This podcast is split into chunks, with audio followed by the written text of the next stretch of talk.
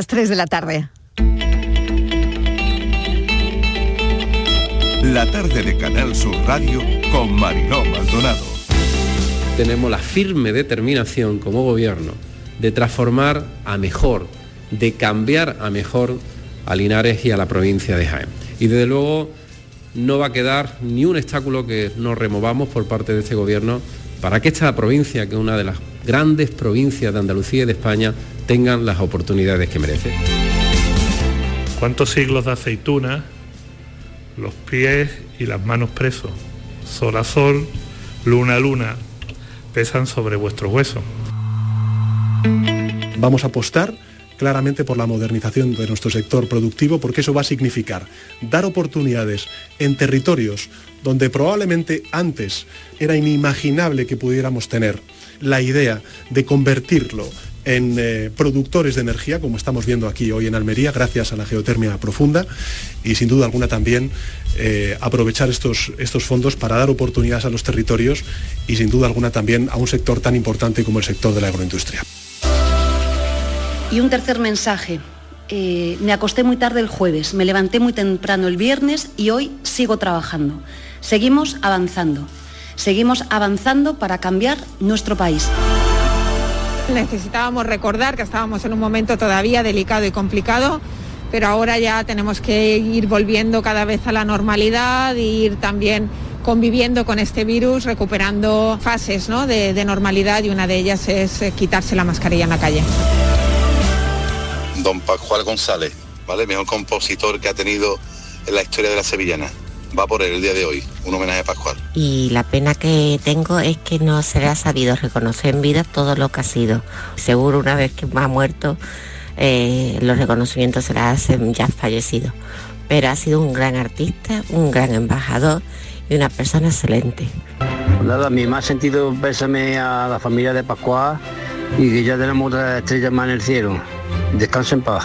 Comparable con Becker, con Murillo, con Machado, nuestro eterno pregonero, nuestro eterno poeta. Se nos ha ido el tercer trovador de Sevilla. Después de El Pali y Silvio Roquero, se nos ha ido Pascual. La verdad que lo he sentido muchísimo. Sevilla se ha perdido un gran pregonero. Porque la verdad era un gran cantautor de aquí, de nuestra Sevilla, y que por él, hoy el día por él.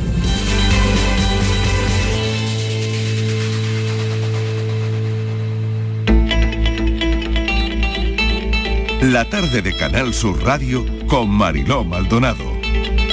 Acaban de oír los sonidos del día, ¿qué tal, cómo están? De lo que se habla hoy en nuestra línea de audios, los protagonistas de la actualidad y todo lo que ha ocurrido hasta esta hora. Por encima de los 22 grados estamos en algunos puntos de Andalucía. No es buena noticia la sequía, no va a llover por el momento y vivimos la peor sequía en 25 años que está causando estragos en el campo andaluz.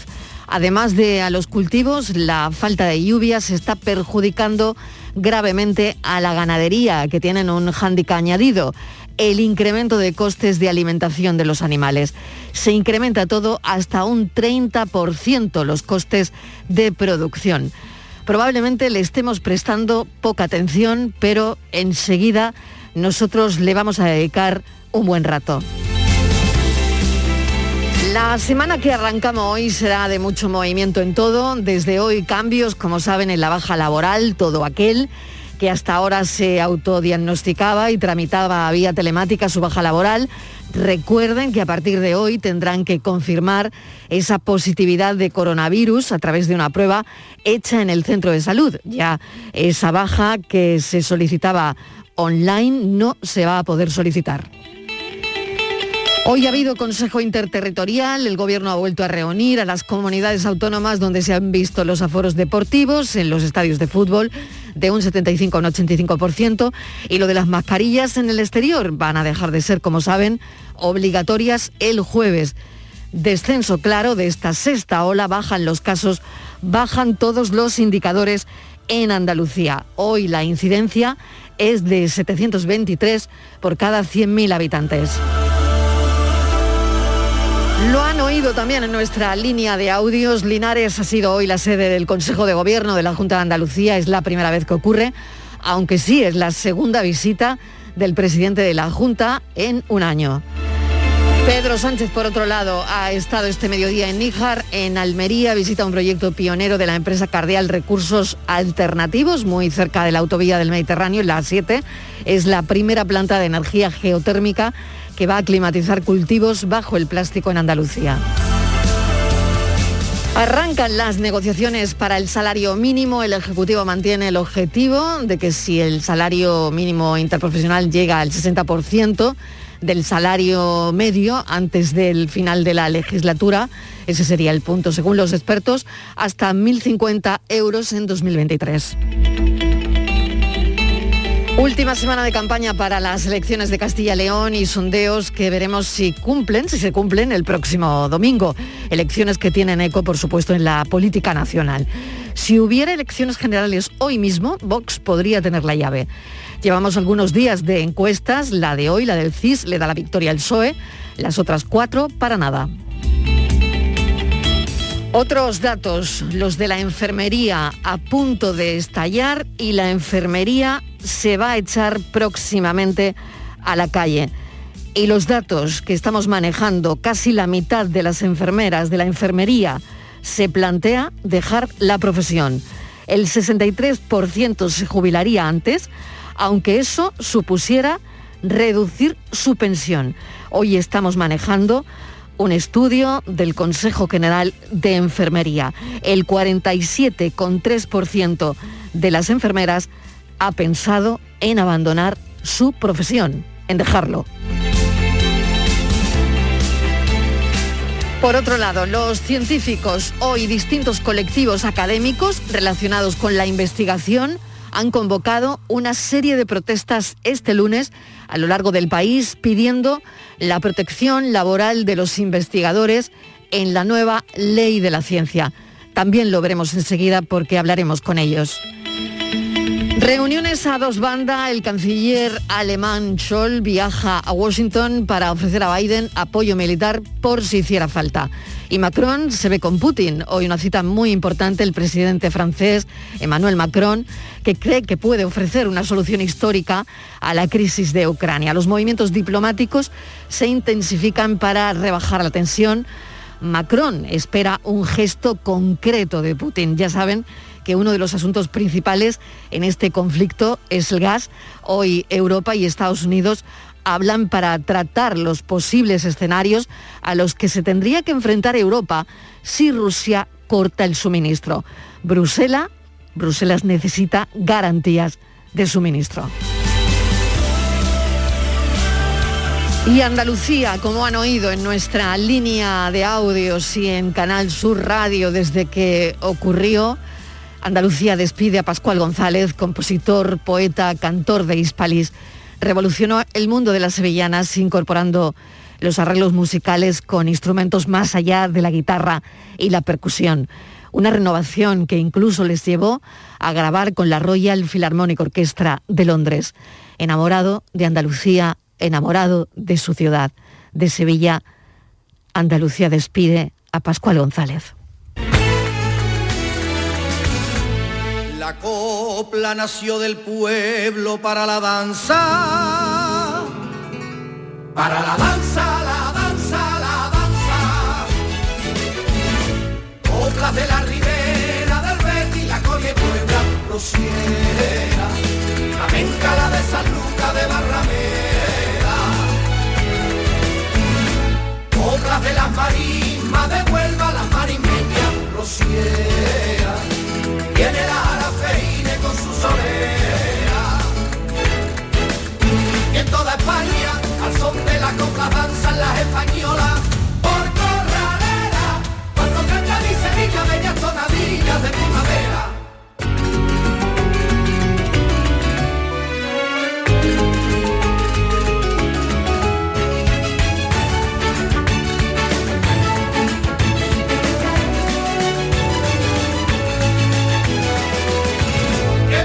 Sevillana, que bailaban los corrales,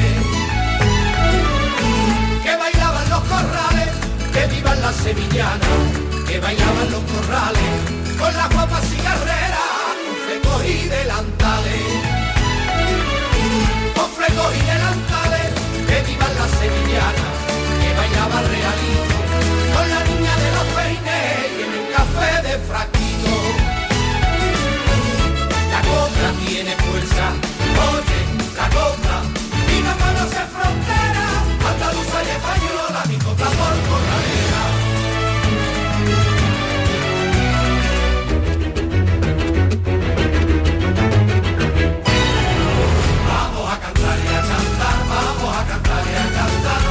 Sevillana, flamenca, gitana, que a la feria barría, ría, mitad.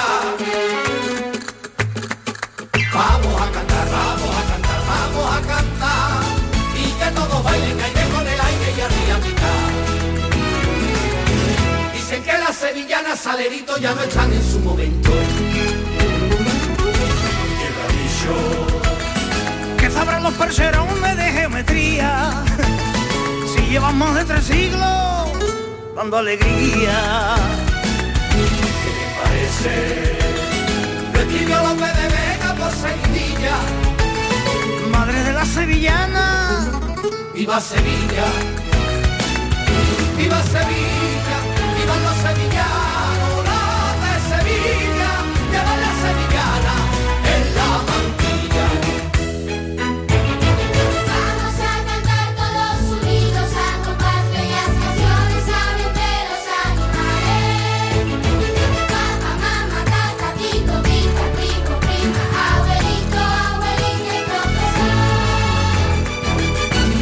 Si fuese enamorado de la gata robustiana, de la gata robustiana, ni si fuese enamorado de la gata robustiana, que conoció en un tejado en el barrio de Triana, en el barrio de Triana, y juntos han paseado por la orillita del río, y su amor le ha declarado que gato más atrevido.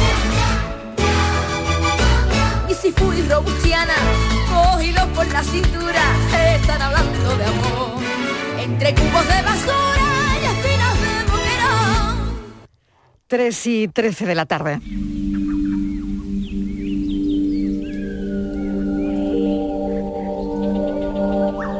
La tarde de Canal Sur Radio con Mariló Maldonado.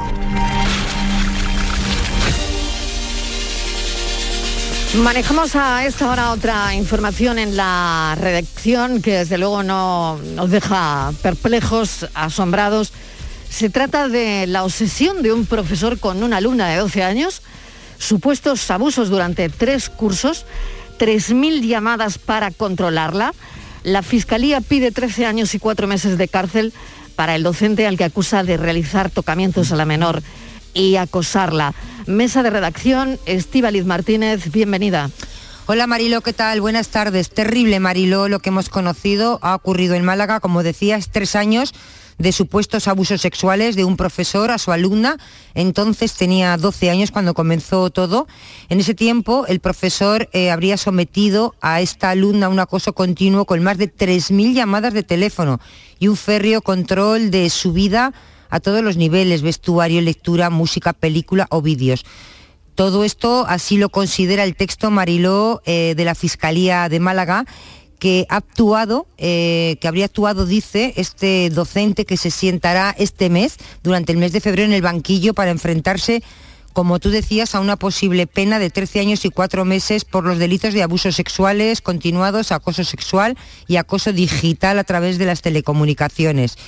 El escrito de la acusación de la Fiscalía describe una obsesión y unos celos enfermizos por parte del profesor. Todo empezó, fíjate Mariló, a raíz de un grupo de WhatsApp creado por el profesor, con la autorización de los padres para comunicarse él con sus alumnos, lo cual los padres aceptaron, y esto que hizo, pues le permitió al profesor conocer los números de teléfonos de todos los alumnos.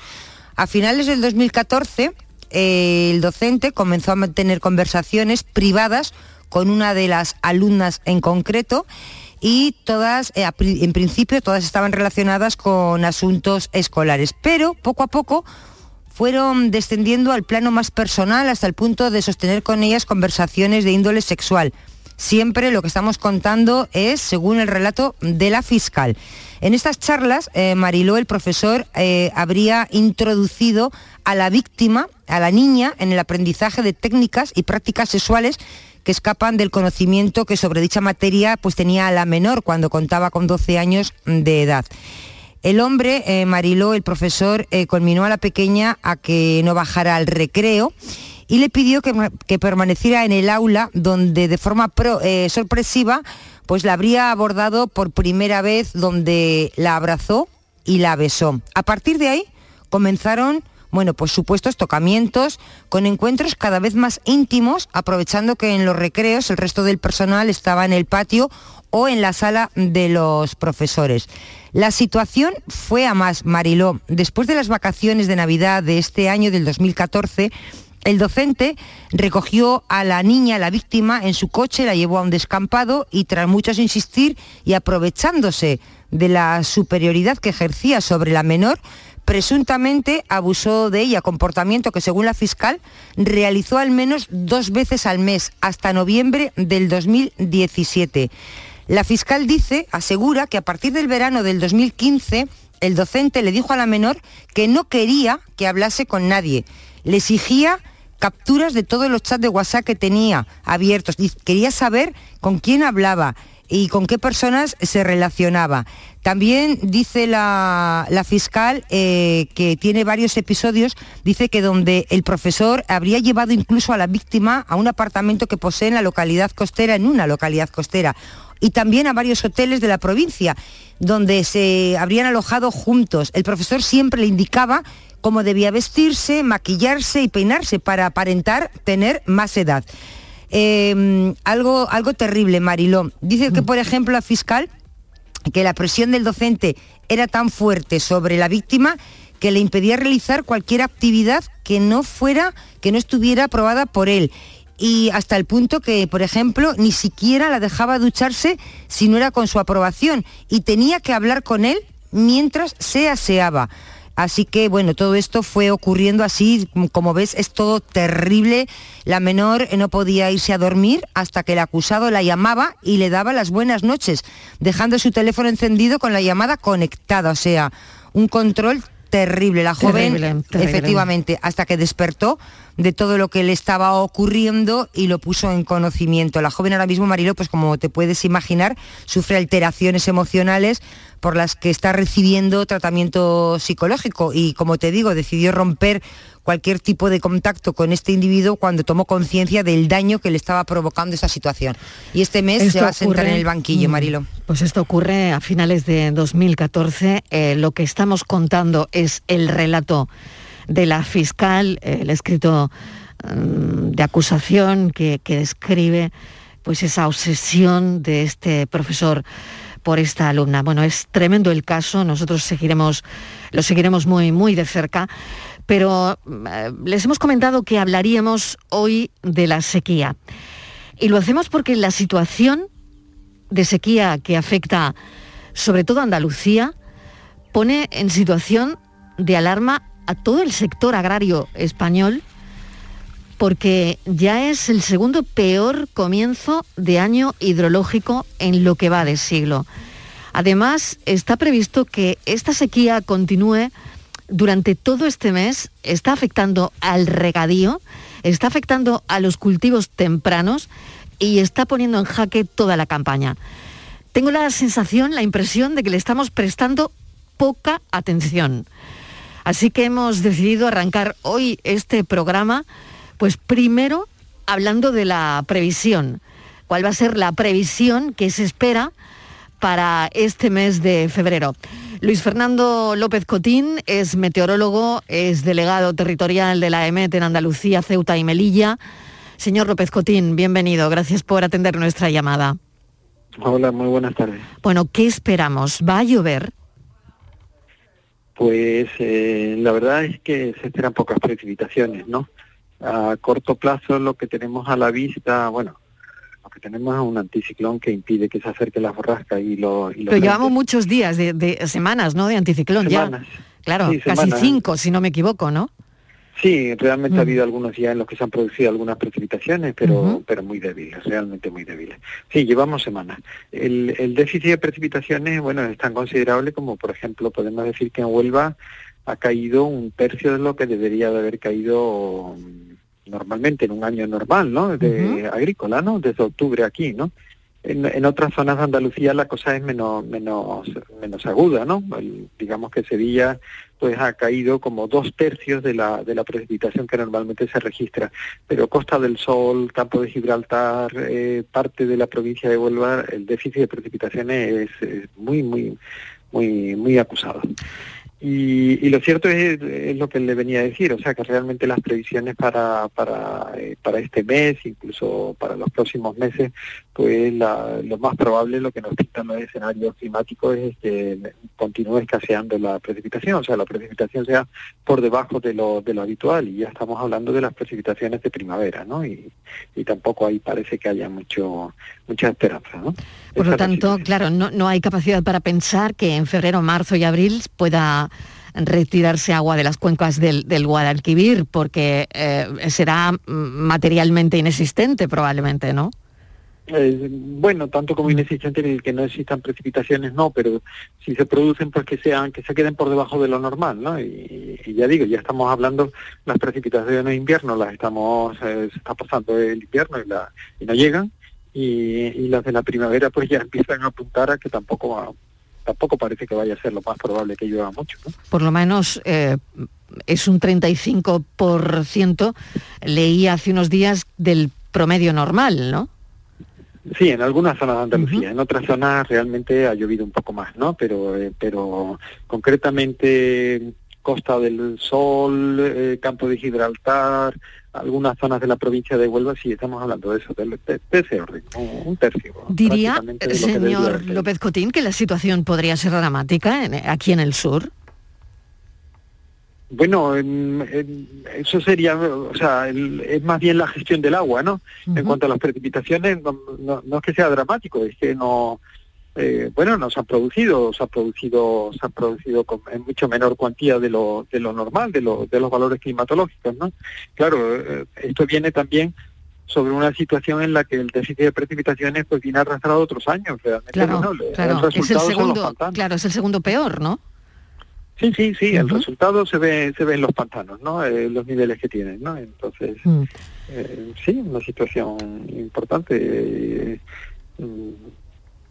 Señor Pescotín, pues mil gracias por habernos atendido. Un saludo.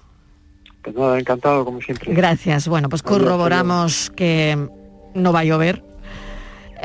Y el campo mira al cielo con preocupación ante la peor sequía en años. La situación afecta, como les decía, sobre todo aquí, al sur. Pone en situación de alarma al sector agrario español, y justo en el arranque se lo estábamos comentando, que no es buena noticia la sequía, que no va a llover por el momento y que es la peor sequía en 25 años y que está causando ya estragos. Además de a los cultivos, la falta de lluvias está perjudicando gravemente a la ganadería, que tiene además ese hándicap añadido, el incremento de costes de alimentación de los animales. Se está incrementando hasta un 30% los costes de producción. Vamos a hablar con Eduardo López, es responsable del sector del agua de la Coordinadora de Organizaciones de Agricultores y Ganaderos. Bienvenido, señor López, gracias por atender nuestra llamada. ¿Qué tal? ¿Cómo es la situación? Hola, ¿qué hay? Pues yo creo que lo habéis descrito perfectamente. Pues una situación caótica, dramática. Desde el punto de vista de las producciones agrarias, pues están en jaque pues toda la producción. Si hablamos de cultivos de secano o ganadería, pues al no llover prácticamente el ganado hay que alimentarlo con el bolsillo del ganadero. Y eso no cuesta, dicen, un 30% más. Eso cuesta un 30% más que el año pasado. Puesto que han subido las materias primas, han subido los piensos. Pero es que además, generalmente lo que es la ganadería extensiva, semi-extensiva, se alimenta en una parte del pasto natural, que no cuesta dinero. en este caso al no llevar no hay pasto, y eso significa un incremento para la alimentación, y luego ya hay que subir también el 30% de subida de los piensos. Si hablamos de cultivos de secano, pues mal. Tenemos cultivos como los leñosos, otro tipo de cultivos que se hacen en invierno en Andalucía, pues están siendo muy afectados. Y luego lo más dramático de todo son los cultivos de regadío. Uh-huh. La producción final agraria, los cultivos de regadío aportan casi más del 75% de la producción final agraria en la agricultura de regadío andaluza. Y hay que decir que que Andalucía tiene la cuenca mediterránea en torno al 30%, el Guadalete Barbate en torno al 30%, y el Guadalquivir también está en torno al 28%, o sea, y además con decretos de sequía donde se le ha cortado el agua al sector agrario, ¿no? Ahora mismo, le iba a preguntar eso, señor López, ahora mismo, ¿cuáles son las restricciones? ¿Qué restricciones tienen? Bueno, tenemos en el Guadalquivir las restricciones total a la agricultura. Desde el final de noviembre se cortó el agua y además, como entró en el decreto de sequía, de emergencia, a no ser que llueva este año mucho, pues muchos nos tememos que no haya agua para regadío. Si hay 100 hectómetros para leñoso, para riego de apoyo, y tratar de evitar que los árboles no se sequen, pero sería catastrófico. Hay que pensar que la cuenca de Guadalquivir tiene el 80% del regadío andaluz, pero luego la cuenca mediterránea también está muy mal. Todo lo que es la parte de Málaga, de la Zarquía, toda esa cuenca, está también cortada el agua a la agricultura. Y hay otro, por ejemplo, en la provincia de Almería, que depende ya cada día menos de acuíferos, pero todavía de una manera importante, puesto que aquí se están poniendo en marcha agua, el riego con agua depurada y agua desalada. En ese sentido, decir que ha habido un descenso tremendo, porque se tienen monitorizados todos los acuíferos, y eso semana por semana se sabe el nivel de cantidad del agua, el descenso que tienen los acuíferos y la calidad del agua, y está empeorando muchísimo la calidad del agua, y están bajando los acuíferos. Y aquí urge, en la provincia de Almería, por ejemplo, que depende mucho de desaladores y depuradoras, pues que se acometan la obra urgente para intentar garantizar las próximas campañas de regadío. Ya digo que es una situación en general dramática. Por ejemplo, Guadalete Barbate no ha tenido nunca problemas de sequía, y en estos momentos, pues, una cuenca que está al 30%. Suele llover mucho por Cádiz. La única cuenca que no tiene problemas, excepto la parte baja, es la de Huelva. La de Huelva, que el Tinto y el Piedra está en el 74%. O sea, que es la única provincia o cuenca andaluza que tiene superávit. El resto está un caos total. Y ya nos preocupa mucho. Estamos ya bien entrándonos en febrero, y es que las previsiones de lluvia son escasísimas. Lo acabamos de oír además, ¿no? La previsión, la lluvia en la previsión brilla por su ausencia ahora mismo, ¿no? Estíbaliz, adelante. Sí, hola, buenas tardes, señor López. Yo le quería preguntar por la ganadería, porque si no tiene que comer y los piensos están por las nubes, ¿qué va a pasar? Pues ahí lo que va a pasar es que el ganadero no va a dejar de no alimentar a su ganado, ¿no? Significa que se incrementan los costes para el ganadero, y si no hay una repercusión de ese incremento de gastos, de costes para el ganadero, en los productos que él vende, sería en este caso la carne y la leche, pues la verdad es que entraría en una situación complicada a nivel económico. Por eso le estamos pidiendo a la Consejería de Agricultura y al ministro que hay que ir ya elaborando un paquete de medidas con un diagnóstico bien hecho, muy certero, de aquellos sectores afectados, muy afectados por la sequía, pues hay que ayudarles desde las instituciones públicas. Estamos pensando no solamente ya en medidas fiscales, sino de apoyos económicos para compensar ese incremento, que en este caso hablamos de ganadería de los piensos, ¿no? Muy bien. Pues Eduardo López, mil gracias, mucha suerte y seguiremos sobre este asunto. Un saludo.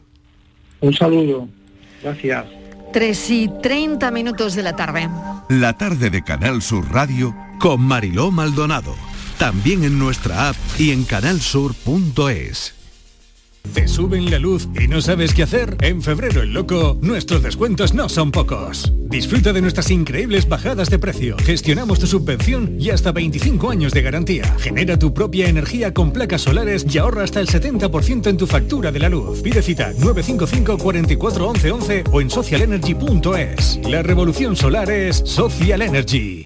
Leyendo en mi jardín. Gánalo rápido, disfrútalo lento. Con el rasca mega millonario de la 11 gana hasta 1.000.000 de euros al instante. Y disfrútalo. Rasca mega millonario de la 11. A todos los que jugáis a la 11, bien jugado. Juega responsablemente y solo si eres mayor de edad. Pasa tus noches con la radio, con la noche de Canal Sur Radio con Rafa Cremades. Entrevistas, sorpresas, actualidad, música, diversión y todo lo que te imagines que puede tener el mejor club en un programa de radio. Hola, soy Rafa Cremades, ¿qué tal estáis? La noche de Canal Sur Radio con Rafa Cremades, de lunes a jueves pasada la medianoche. Quédate en Canal Sur Radio, la radio de Andalucía.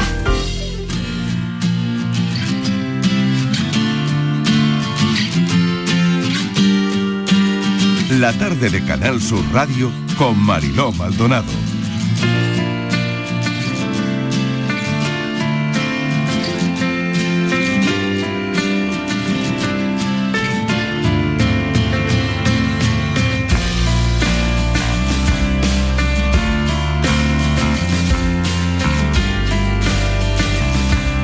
Otro asunto del que nos vamos a ocupar ahora mismo, de la precariedad de la ciencia que en nuestro país es generalizada.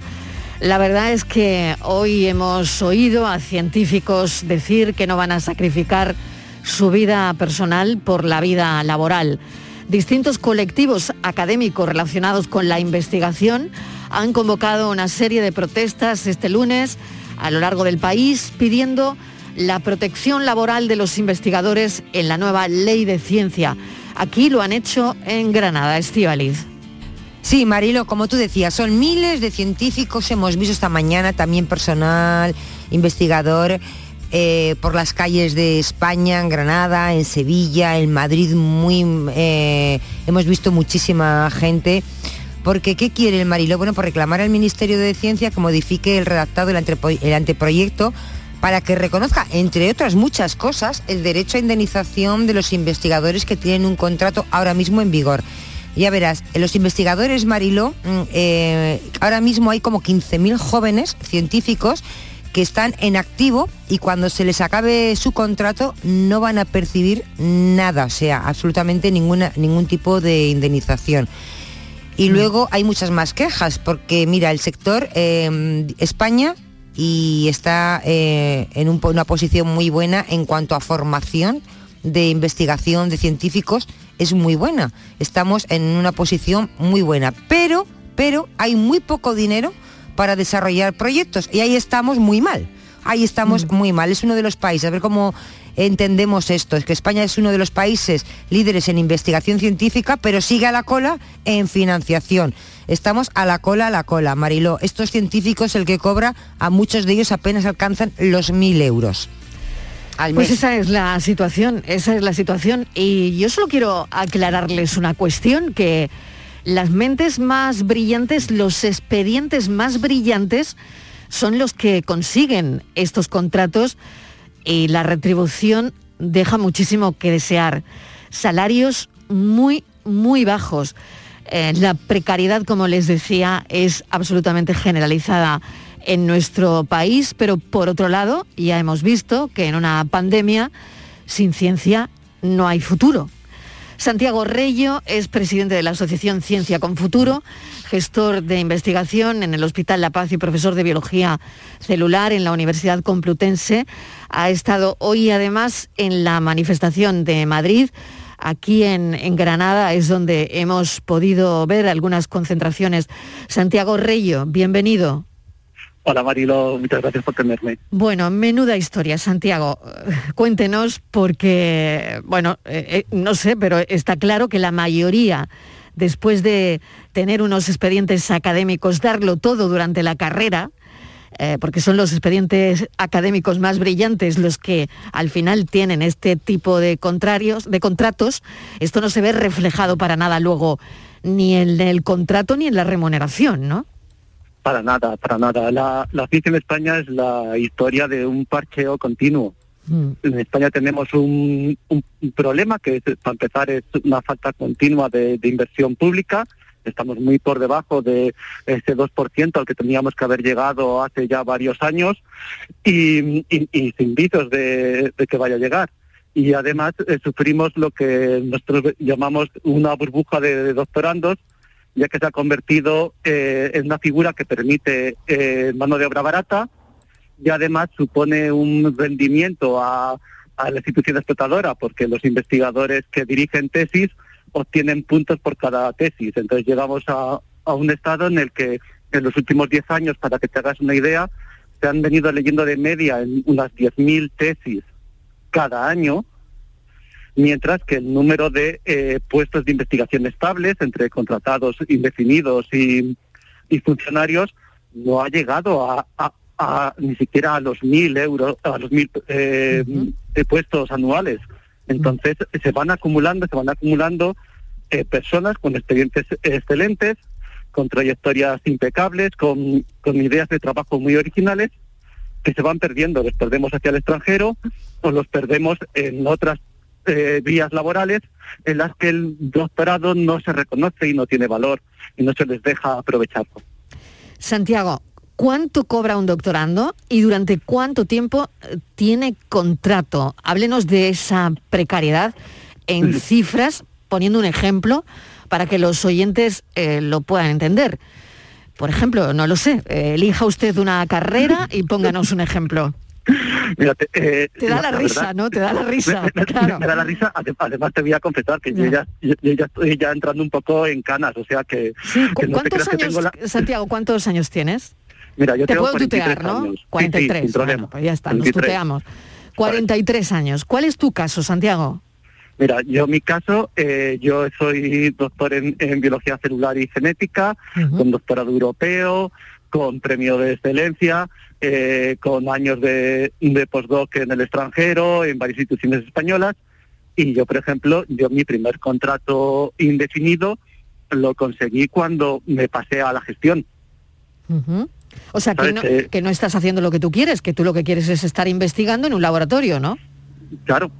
¿Sabes? Pero te has pasado a la gestión y te han dado un contrato. Sí, mandó un contrato indefinido, mandó una estabilidad en la que no podía soñar. En la investigación. Ahora mismo un contratado predoctoral, una persona que empieza, si obtiene una de las becas del ministerio o de las comunidades autónomas, de las que pagan más, pues al final se le queda limpio al mes, pues un poquito por debajo de los 1.000 euros en la mayor parte de los casos. Algunas sí que pagan un poquito más de los 1.000 euros. Ya sabes que luego depende un poco de las retenciones. Vale, o sea que con 43 años te ves cobrando menos de 1.000 euros. Sí. Ajá. Hay gente que está cobrando menos de 1.000 euros con 43 años porque está trabajando, porque intentan seguir en investigación y los contratos asociados a proyectos son terribles. Vale, ¿dirías que esto, Santiago, es una generalidad? Es decir, que no es que estamos hablando de casos aislados y el resto de la gente está bien, sino lo que estamos hablando es la norma? ¿Es lo que está ocurriendo con los investigadores en este país? Sí, en este país la estabilización de un investigador que quiera seguir investigando y que se empeñe llega alrededor de mi edad o un poquito más mayor, con 45, y hasta entonces pues la mayor parte son contratos de obra y servicio, retribuciones muy variables, muchas veces son contratos a tiempo parcial porque el proyecto no permite contratar a tiempo completo. Y eso es una ruptura completa de vida, ¿sabes? Tú con un contrato de 2 años a tiempo parcial no puedes pedir ni prestado para comprar una lavadora. Estíbaliz, no sé si tienes alguna cuestión más, que seguro que alguna habrá por ahí. A ver. Sí, estaba pensando, no sé si el invitado nos puede, pero es un ejemplo, es una cosa, es una de las más. Estamos todavía con una pandemia y hemos visto esa carrera por la vacuna contra el COVID. Y veíamos el equipo, por ejemplo, hemos visto fotos, ¿no?, del equipo de Pfizer, la cantidad de dinero que se ha destinado a la vacuna, la cantidad de científicos, investigadores, médicos, biólogos trabajando. Y nos veníamos a España y veíamos equipos de 6 con muy poco dinero. Claro, luego algunos se preguntan, y en España digo, claro, si es que estás comparando un equipo de 6 personas liderado por una persona que ya debiera estar, un doctor jubilado, frente a otros países que están trabajando 200 o 300 personas en un proyecto como el nuestro, con el mismo fin, una vacuna, con muchísimo menos dinero, pues esa es la explicación. Pero parece ser que nadie va a la raíz, que es muy fácil, porque además son reivindicaciones que lleváis históricamente toda la vida. Claro, o sea, una figura que falta y que no está nada claro de que vaya a apostarse por ella en España es la figura del científico que no lidera, estos científicos de equipo. En España normalmente lo que se llama un grupo investigador es un investigador, un predoctoral y con suerte un postdoctoral y un técnico, 3-4 personas. Y un poquito más de dinero, entonces añadimos un predoctoral más, porque como os comentaba, el predoctoral siempre es la mano de obra barata, que no va a dar problemas. Pero claro, tú vas a Europa, yo en mi primer postdoc estaba en un grupo de 50 investigadores. Estuve allí 3 años y hubo gente a la que no conocía. Claro. Santiago, ¿crees que esto tiene arreglo? Hombre, yo creo que hoy es un buen día para decir que las reivindicaciones importan y que se va avanzando. En principio, este nuevo equipo ministerial parece que está dando una vuelta de tuerca frente al anterior y está incorporando reivindicaciones que llevábamos muchos años pidiendo. El proyecto es parcial, no está coordinado con universidades, no está coordinado con función pública, no está bien coordinado con Hacienda o con Trabajo, pero bueno, esperamos que como esto solo es un primer paso, es un anteproyecto, pues esperamos seguir pudiendo presionar y pudiendo convencer de las necesidades de abordar esta reforma de una manera integral.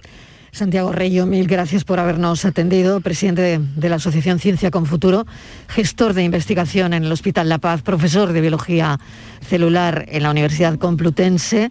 Ha estado en la manifestación de hoy porque hasta hace nada pues tampoco tenía contrato. Santiago Reyjo, mil gracias y un saludo. A vosotros, muchas gracias. Suerte. Vamos con la foto del día. Francis Gómez, ¿qué tal? Bienvenido. Hola, buenas tardes, Mariló. Pues la foto que tenemos hoy es la propuesta por Daniel Pérez, que ejerce el fotoperiodismo desde hace 20 años. Tras sus inicios en la prensa local, en medios como La Opinión de Málaga o El Correo de Málaga, en la actualidad colabora con el periódico El País y las agencias EFE y Getty Images. Ha impartido numerosas charlas y talleres de fotografía escénica como fotógrafo oficial del Teatro Cervantes de Málaga. También preside la Asociación Malagueña de Informadores Gráficos de Prensa. Para mí, la fotografía del día es la realizada por el fotógrafo David Ramos de la agencia Getty Images de la esquiadora Lara Wolf durante la prueba de esquí de estilo libre, en los Juegos Olímpicos de Invierno que se están celebrando en Beijing, China. Podemos ver cómo la esquiadora realiza una figura en el aire entre las siluetas de los edificios de la ciudad, que oscurecidos aún por la luz del amanecer, adoptan las formas recortadas de un decorado. A su vez, el uso del teleobjetivo comprime la imagen, creando un efecto que desdibuja la relación de los volúmenes de la figura humana y de las construcciones. En mi opinión, la fotografía deportiva, como disciplina específica dentro del fotoperiodismo, alcanza sus niveles más altos durante la celebración de unos Juegos Olímpicos, dejándonos a diario imágenes de gran calidad como esta. Fotos que hoy contamos en nuestro programa, la foto del día, contadas por fotoperiodistas. La tarde de Canal Sur Radio con Mariló Maldonado, también en nuestra app y en canalsur.es. Escuchas Canal Sur Radio en Sevilla. Estrés, reuniones, planificaciones... Respira. Si eres autónomo, en Caja Rural del Sur te ofrecemos la tranquilidad que necesitas. Cuéntanos tu caso y nos encargaremos de todo. Te esperamos en nuestras oficinas. Caja Rural del Sur. Formamos parte de ti. ¿Buscas una fibra óptica que te dé más? Telecable Andalucía es tu operador local de confianza. Telecable. Fibra de 300 megasimétricos por solo 14,90 euros al mes y línea ilimitada de 24 gigas por 10,90. Contrata en Telecable Andalucía. Somos punto de venta oficial de Xiaomi. Telecable Andalucía. Conecta con lo que realmente importa. Y te regalo un jamón y una caja de gambas y otro jamón y otra caja de gambas. Y así todos los días hasta el 12 de febrero. Cas Díaz Cadenas celebra lo grande su nueva apertura en Itasa. En la calle Pedro Muñoz Torres, número 3. Haz tus compras en Cas Díaz Cadenas Itasa. O en Montesierra 28. Y gana jamones y cajas de gambas todos los días. Cas Díaz Cadenas. Abierto a todos los públicos. La mañana de Andalucía con Jesús Vigorra. Un programa informativo. Además, el Constitucional también se ha pronunciado sobre... De entretenimiento. Arturo Pérez Reverte, buenos días. Buenos días. Que te ayuda. Señor Calatayú, buenos días. Hola, buenos días. Y te divierte. Las mañanas de Andalucía son mejores. La mañana de Andalucía con Jesús Vigorra. De lunes a viernes desde las 5 de la mañana. Quédate en Canal Sur Radio. La radio de Andalucía. La tarde de Canal Sur Radio con Mariló Maldonado. Estos son nuestros teléfonos, 95 1039 105 y 95 1039 16. Teléfonos abiertos para que los oyentes puedan participar, es la hora de Andalucía Pregunta. Ahora mismo, para los mensajes de audio, 670 94 30 15, 670 94 30 15, 670 940 200, 670 940 200. Y saludamos a José María del Río, abogado experto en Derecho de Familia y Herencias, que nos acompaña todos los lunes. José María, ¿qué tal? Bienvenido. Bien hallada, Mariló. Buenas tardes. Y te voy a pasar lo primero, un mensaje de audio antes de pasar a los temas que tenemos preparados para ti, ¿de acuerdo? De acuerdo. Empezamos, lo oímos.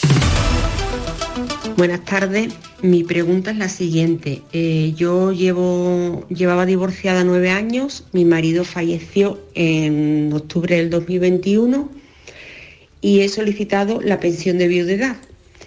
Él me había, en el acuerdo regulador, había estipulado que él me daba durante 2 años la pensión compensatoria, pero solamente fueron 2 años, entonces no sé si tengo derecho o no a la pensión de viudedad. La he solicitado, pero la Seguridad Social aún no me ha contestado. Entonces mi pregunta es, si no me la conceden, si tendría alguna opción a solicitarla o a reclamarla en este caso. Gracias. José María, pues es muy interesante lo que nos plantea la oyente. Adelante. Muy interesante. Vamos a ver. Primero hay que tener en cuenta una cosa. Normalmente la Ley de Seguridad Social establece que la pensión de viudedad será ella acreedora siempre y cuando haya finalizado el pago de la pensión compensatoria al fallecimiento del causante. Es decir, si esta señora...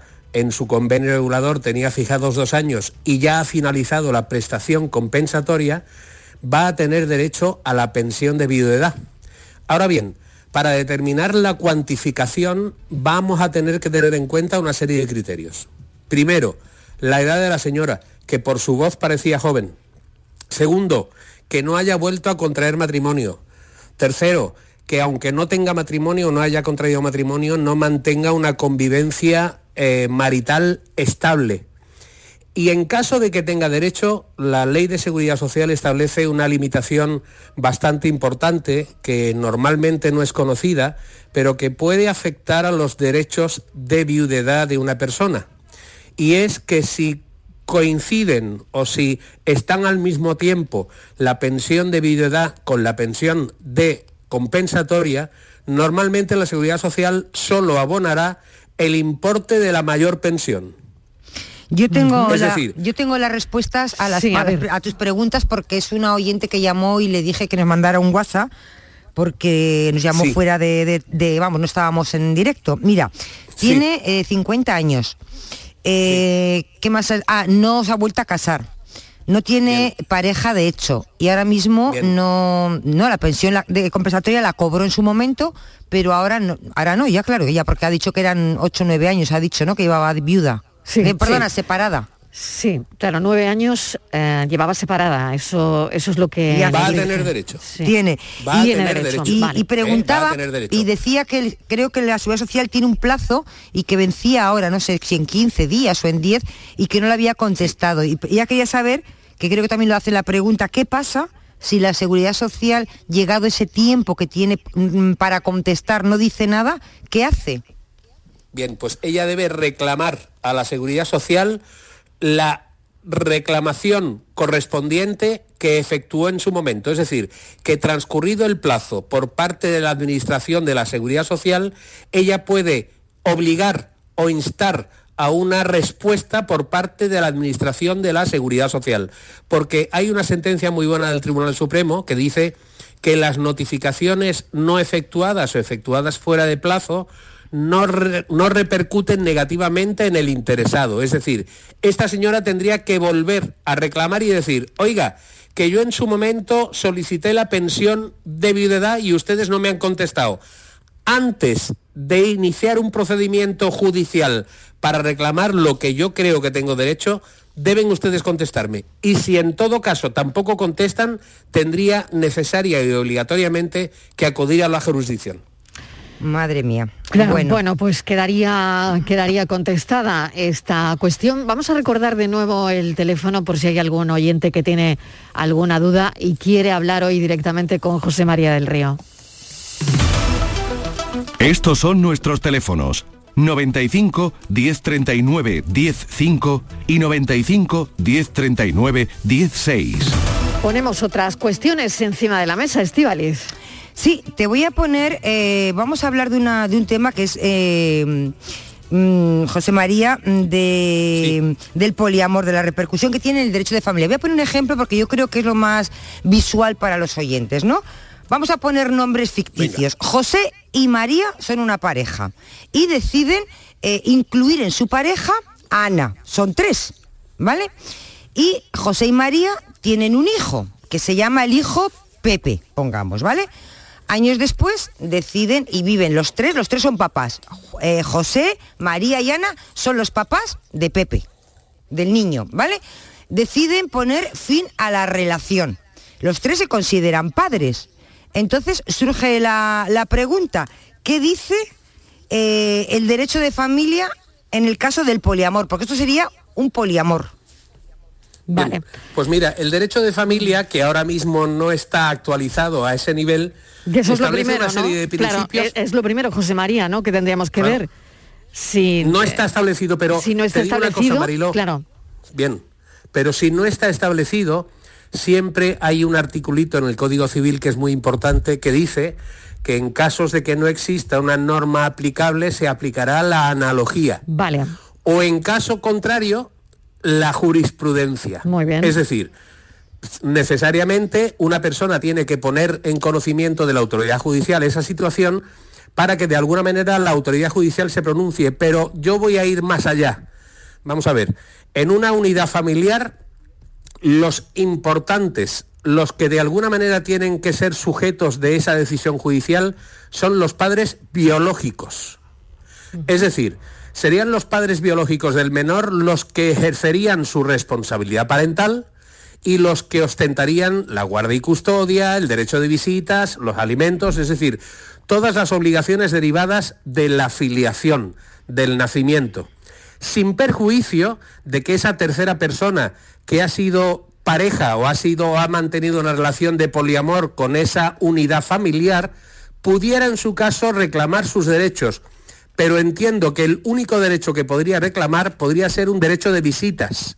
Es decir, oiga, si yo he estado conviviendo durante X años con esta unidad familiar, si yo me he considerado familia, si yo he sido pareja de este señor y yo ahora mismo biológicamente no tengo ningún derecho reconocido, al menos si existe una separación, yo podré tener los derechos de relaciones con ese menor con el que he estado viviendo y conviviendo durante mucho tiempo.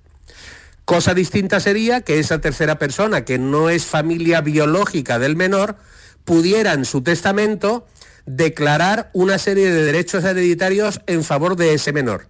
Pero ahora mismo, hoy por hoy, son los padres biológicos los que ostentan derechos y obligaciones respecto del menor biológico.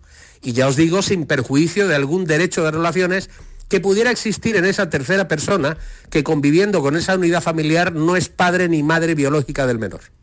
Claro, porque lo que estás contando, esto va a tener que ir cambiándose. Yo no sé si a través de sentencias en juzgados de familia, porque estas son realidades nuevas, pero que cada vez son más frecuentes.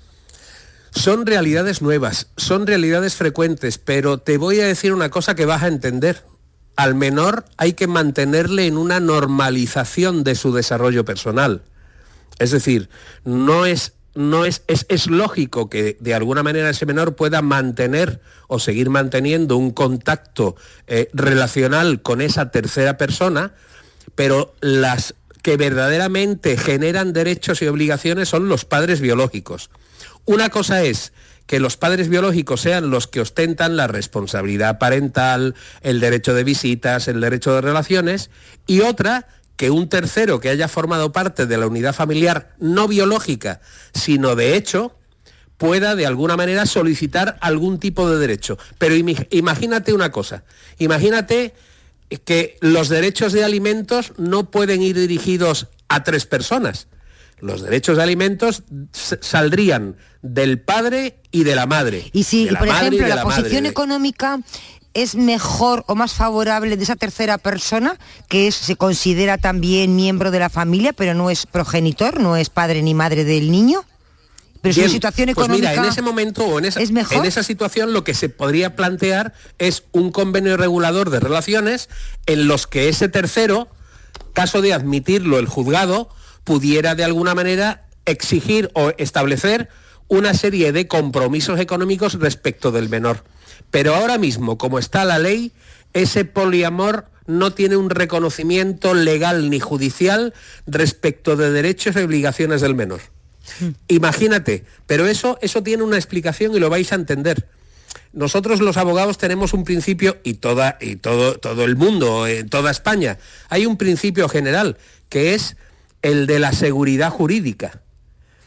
La seguridad jurídica ocurre cuando yo de alguna manera me he considerado hijo de fulano de tal y después por una sentencia se declara que ese hijo no es hijo legítimo de don fulano de tal.